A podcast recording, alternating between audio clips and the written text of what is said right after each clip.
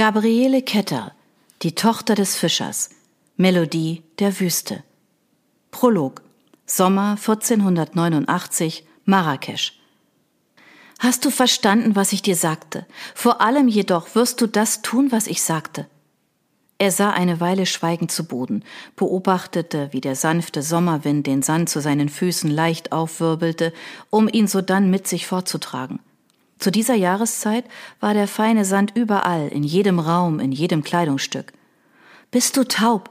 Hat man dir dein Gehör geraubt oder wie soll ich dein Schweigen deuten? Langsam und mit Bedacht hob er den Blick und sah ihr in die Augen. Was immer ich hören muss, das höre ich. Vertraut mir. Aus welchem Grund zögerst du dann noch? Vertrau auch du mir, wenn ich es noch einmal sage. Du wirst meinen Befehl befolgen. Er schüttelte leicht den Kopf, so als wolle er etwas Unliebsames abschütteln. Euren Befehl? Verzeiht, doch ihr wisst ebenso wie ich, dass ich einem anderen unabdingbar meine Treue geschworen habe. Befehle, mag euch dies auch auf den ersten Blick nicht verständlich erscheinen, nehme ich nur von meinem Herrn entgegen. Ihr Blick bekam etwas Lauerndes, als sie noch einen Schritt näher trat. Eine leichte Brise ließ den sinnlichen Duft von Jasmin und Ember in seine Nase steigen. Die Goldtropfen, die in üppigen Mengen an ihr Gewand genäht waren, funkelten in hellem Licht der Sonne. Die ebenfalls goldenen, kunstvoll geschmiedeten Sterne und Monde an den Ketten, die ihre Handgelenke zierten, klimperten leise. Ich gewinne langsam den Eindruck, du siehst deine Lage falsch, mein Freund. In letzter Sekunde konnte er verhindern, das auszusprechen, was ihm als erstes in den Sinn kam, nämlich, dass er alles andere war als ihr Freund. Doch er war klug genug, um zu wissen, dass das eine schlechte Entscheidung wäre. Darum beschränkte er sich auf ein erzwungenes Lächeln. Glaubt mir, ich deute meine Lage durchaus richtig. Erneut suchte er ihren Blick. Warum? Ich sehe keinen Grund für euer Tun, ich erkenne keine Notwendigkeit, diesen Wahnsinn weiterzuführen.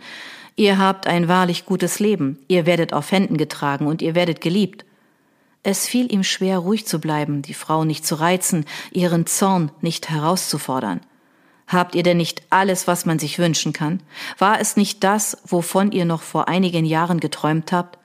Eure Träume haben sich erfüllt, einer nach dem anderen, so als wolle Allah selbst euch zeigen, dass auch er euch liebt. Darum frage ich euch noch einmal, warum ich möchte es doch lediglich begreifen. Nur für den Hauch eines Augenblicks glaubte er, dass sich der Ausdruck in ihrem Gesicht, in ihren Augen verändern würde. Es schien, als huschte ein Schatten über ihre Züge, ein Schatten, der ihr schönes Antlitz weich erscheinen ließ. Als sie leicht das Haupt senkte, zauberte die Sonne rot-goldene Muster in ihr dunkles Haar und ihre makellose braune Haut bekam einen sanften goldenen Schimmer. Der winzige Moment verging so rasch, wie er gekommen war. Sie lachte, und es war kein fröhliches Lachen. Soll ich denn jeden Tag auf Knien für mein Schicksal danken? Wem? Ihr Männer nehmt alles für gegeben, euch legt man die Zukunft in eure Wiegen. Für euch ist es leicht, ein Leben nach den eigenen Wünschen, den eigenen Träumen, falls ihr Männer überhaupt die Fähigkeit zu träumen besitzt, zu führen. Ihr tut, ohne jemals darüber nachsinnen zu müssen, was man uns vom Tag unserer Geburt an verwehrt, und wachsen wir heran, tun wir alles, um euch zu gefallen und so ebenfalls ein gutes Leben zu haben. Dafür fordert man von uns fortwährend Dankbarkeit. Bist du dir dessen bewusst, dass ich es leid bin, dankbar zu sein? Kannst du denn nicht verstehen, dass es mich von Tag zu Tag zorniger macht, um alles wieder und wieder kämpfen zu müssen? Sie traf mit ihrer Aussage einen wunden Punkt bei ihm. Ja, es war richtig. Viele Frauen führten ein hartes, entbehrungsreiches Leben. Auch seine eigene Frau Daria war gezwungen gewesen, hart zu arbeiten, um die Familie zu unterstützen. Nie würde er den Tag vergessen, an dem er vor einigen Jahren mit dem Heer zurückkehrte und den Fluss überquerte. Zahlreiche Frauen und junge Mädchen waren, trotz der noch frühen Stunde, bereits am Ufer und wuschen Wäsche. Die Strahlen der aufgehenden Sonne vermischten sich in zarten Rottönen mit den noch über dem Wasser schwebenden Dunstwolken. Daria war ihm in jenem Moment wie ein Wesen aus einer anderen Welt, einem Märchen für Kinder erschienen. Ihr langes schwarzes Haar, die hellbraunen Augen, in denen er glaubte, Sterne funkeln zu sehen, und ihr bezauberndes Lächeln, das zwei Reihen blendend weißer Zähne zeigte. Er hatte sich nicht getäuscht. Daria war gewiss aus einem Märchen entsprungen, denn seit dem ersten Blick in ihre Augen hatte auch sein Märchen begonnen, sein ganz persönliches Märchen. Was aber wäre geschehen, wenn er nicht die schmale Fuhr zum Überqueren des Flusses gewählt hätte? Was, wenn er sie nie gesehen hätte? Was, wenn sie die Frau eines Kameltreibers oder eines der Arbeiter geworden wäre, die tagtäglich in der Stadt und auf dem Land um ihr Überleben kämpften? Er konnte Daria ein gutes Leben bieten. Viele andere Frauen lebten unter wesentlich härteren Bedingungen. Er atmete tief ein und rief sich selbst zur Vernunft. Er durfte sich, mochte sie in dieser Sache auch die Wahrheit sagen, nicht von ihren Worten einnehmen lassen. Hier stand keine Frau, die täglich für das Brot ihrer Kinder schuften musste, nein, hier stand eine Frau, die im Überfluss lebte, die Not nicht kannte. Ich kann nicht leugnen, dass etwas Wahres an euren Worten ist, aber ihr macht euch hier ein Schicksal zu eigen, das nicht das eure ist. Ihr müsst schon seit vielen Jahren nicht mehr um ein gutes Leben kämpfen.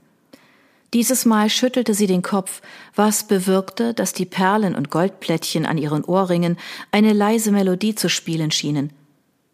Du verstehst es nicht, wie solltest du auch. Als Mann geboren, mit Macht versehen und sicher und unantastbar in all deinem Tun.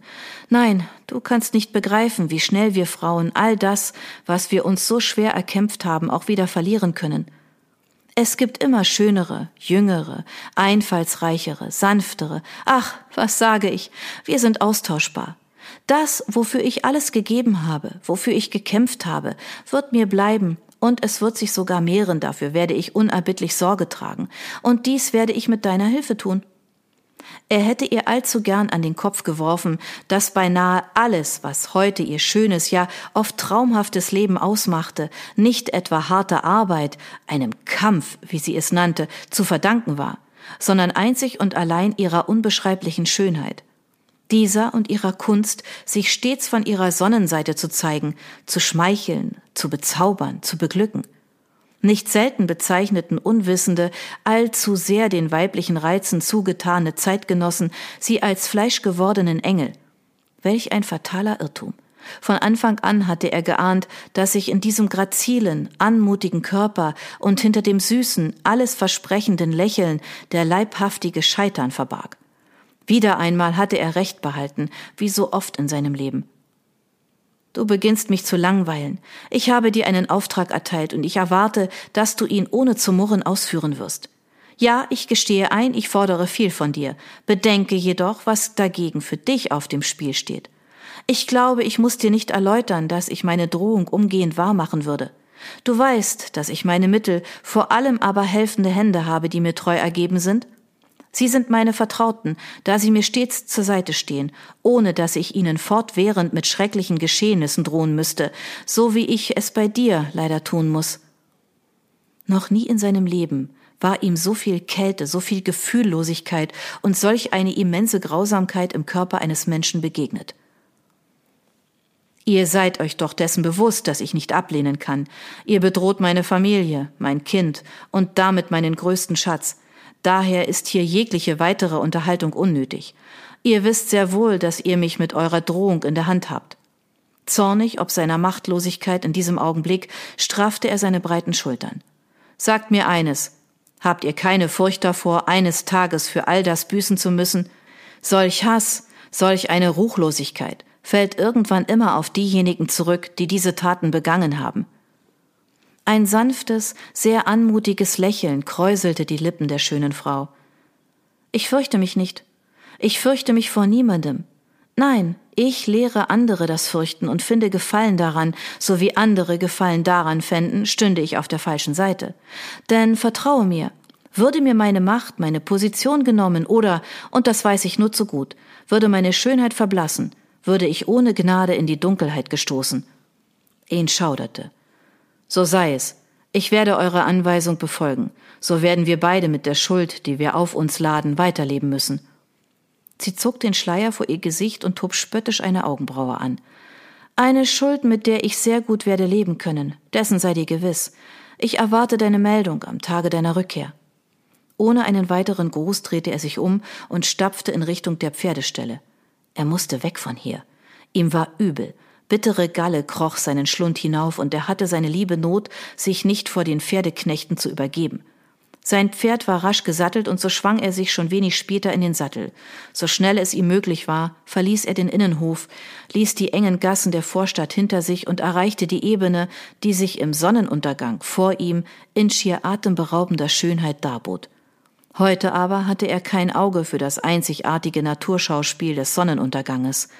Er musste den Kopf frei bekommen, musste eine Lösung finden, eine Lösung, bei der es darum ging, nicht nur ein unschuldiges Leben zu retten.